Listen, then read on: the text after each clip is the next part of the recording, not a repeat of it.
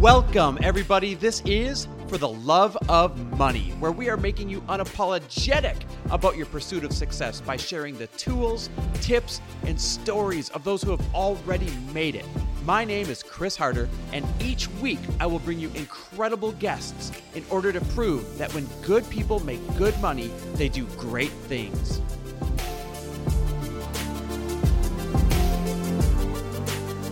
Welcome back, everybody, to another mini episode of For the Love of Money episodes that I like to call My Two Cents. And today's episode is about one choice that will make you more money. One choice that will make you more money, and that choice is to become more open. I'm serious. Become way more open than you are today.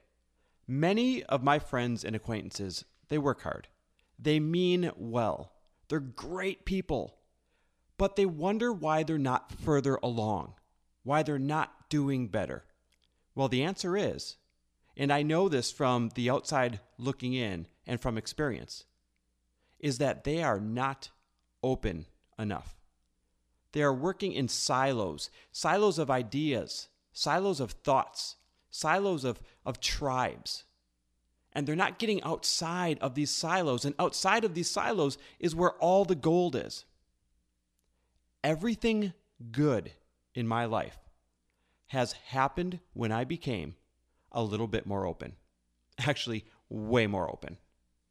When I became open to the idea that I did not have to follow the traditional route of staying in corporate America, you know, grueling, climbing the ladder, that's when I found entrepreneurship when I became open to the idea of checking out and joining the network marketing profession, something that I was completely closed off to for the bulk majority of my life, well, I found an industry that not only I fell in love with, but as a side effect has made us millions of dollars. When I became open to new views, I saw new possibilities. New possibilities then turned into new realities. And I got to tell you, these new realities have definitely been better than my old ones.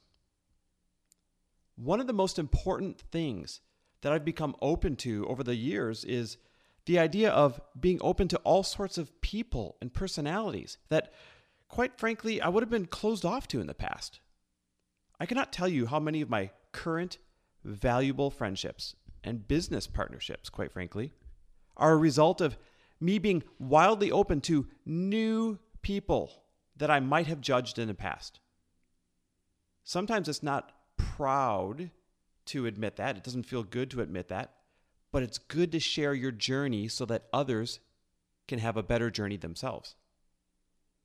Also, not to mention the priceless education that I've received by surrounding myself with people who think way differently than I do. I mean, I got to be honest, there are things that I now consider truth that before I considered the polar opposite idea as truth, and it's improved my life. The ideas that I've received, the breakthroughs that I've had, the connections that I am blessed to have, they are all a result of being more open. All of this, of course, equals more money, more abundance. But I'm not just talking about more abundance financially. That's the obvious one. Being more open has given me an abundance of happiness has given me an abundance of memories, of experiences, and so much more. You cannot put a price on these things. I remember one of the most significant times that I just let go and became more open was when I went to this medita- uh, meditation and yoga retreat in Costa Rica. Now, at the time, this was wildly outside of my comfort zone. I mean, way outside my comfort zone. And I would have been totally closed off to this type of woo woo camp, as I would have called it in the past. As a matter of fact, full transparency, my wife kind of tricked me into going by telling me that it was a surf and yoga retreat and that was just going to be a lot of fun. Well, when I got there, I saw what it really was and I told her, babe, I'm flying home the next day. Don't let this be a big rift in our marriage, but this is not for me. But there were no flights out that evening, so I had no choice but to join the group at least for that evening. Well, that night, we went to the beach in Costa Rica, and I got to experience hundreds of thousands of these giant sea turtles crawling up out of the sea to bury their eggs. I mean, it was like nothing I had ever seen before in my life. It was magical. I don't know what else to call it. It was such an incredible experience, and I had such a good time with everybody that night that when I woke up the next morning, I told Lori, All right, babe, I'm not going to go home. I'm going to stay. And not only am I going to stay, I'm going to play it 110% because I'm not here to ruin anyone's time. But instead, I'm actually curious to see what I might be missing out on. Well, that life changed, or I'm sorry, that week changed my life forever. Not only did I make new business connections, which was very unexpected, but I made brand new friendships. Friendships with people that, quite frankly, I would have never thought that I would have had something in common with in the past. I would have probably prejudged them. Another great example of a time that it has totally paid off to become more open was when I joined a business mastermind.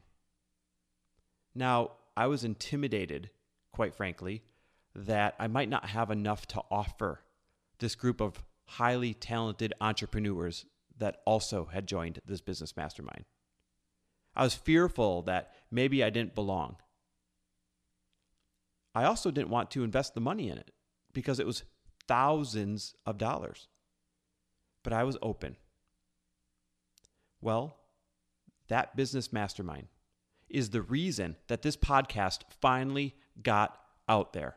Because before that, it was stuck on the back burner. Not to mention, this group has boosted our other businesses significantly, which will result in way more than an extra million dollar increase in income this year, above and beyond what we were doing before. So, do you think that might be worth becoming more open to new ideas and new actions? I'd say, heck yeah.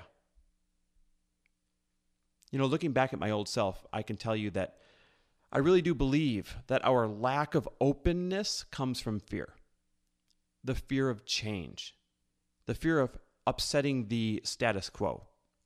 Although the great irony is this the great irony is that most of our status quos at the time are not all that great, but we seem to opt for what we know, even if it's mediocre, over being open to what we don't know because we feel like that transition could be scary. We don't know what's on the other side.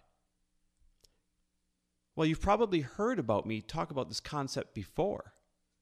I refer to it as trying things on for size, trying new things on for size. You know, you can always go back to your old wardrobe, but what if? What if being more open, what if trying something new on for size brought you an entirely new look that changed your life and you fell in love with it? So, if you ever find yourself wishing for more money, wishing for more success, wondering when is it your turn, thinking, hey, I'm a good person, I work hard, where is my break? I offer you this, this one choice.